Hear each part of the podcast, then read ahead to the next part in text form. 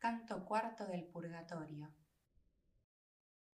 Cuando por deleite o por dolores alguna virtud nuestra comprende, el alma en sí misma se concentra, parece que ningún otro poder entiende. Y esto es contra el error que cree que un alma sobre otra en nosotros arde.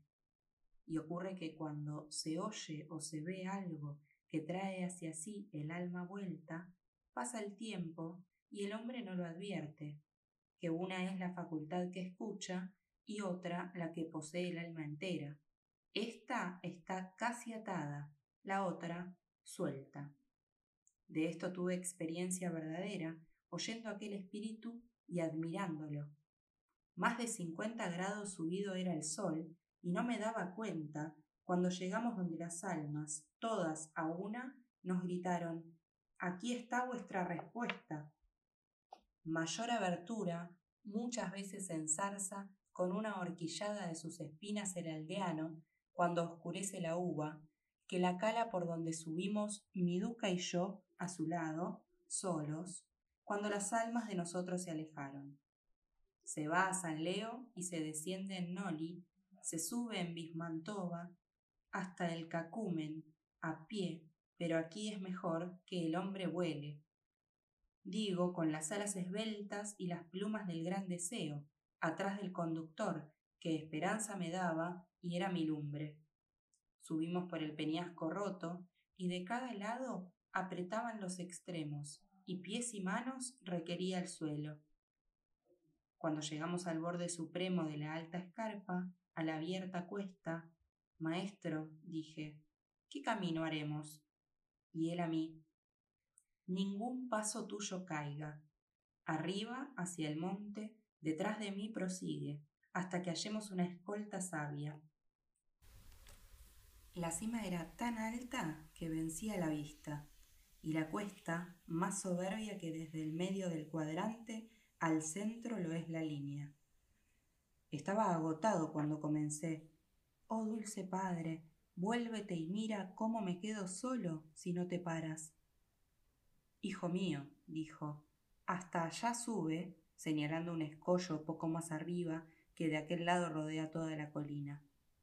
Tanto me espolearon las palabras suyas que trepé como cabra junto a él hasta que el escollo quedó bajo mis pies.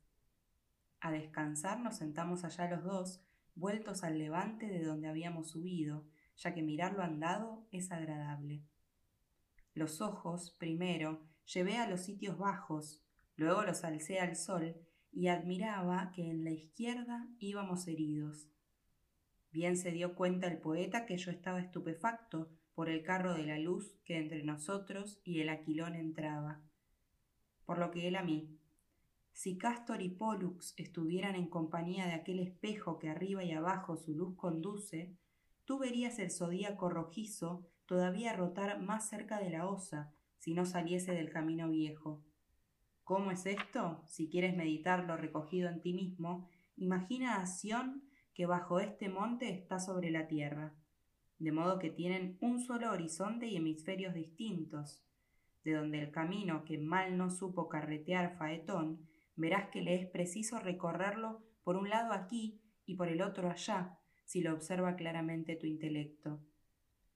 Cierto, maestro mío, dije yo, Nunca vi tan claro como ahora disierno, allá donde mi ingenio parecía faltar, que el medio círculo del motor supremo, que se llama Ecuador en cierto arte, y que siempre queda entre sol e invierno, por la razón que dices, parte, se comprende, hacia el septentrión, cuando los hebreos lo ven ir hacia la zona más caliente. Pero si te place, me gustaría me dijeses cuánto tendremos que andar, que el monte sube tanto que subir no pueden mis ojos como él. Y él a mí. Esta montaña es tal que siempre el comenzar de abajo es grave y cuando más se sube es menor el mal. Pero cuando ella te parezca suave, tanto que andarla te sea tan ligero como cuando al mar sigue la nave, será entonces el fin de este sendero. Allí espera reposar tu afán. Más no respondo, y sé que es cierto.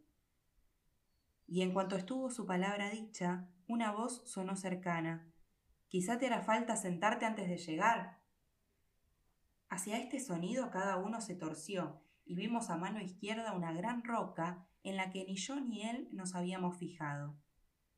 Allá fuimos, y allí había personas que estaban a la sombra del peñasco, como el que por pereza a estar se echa.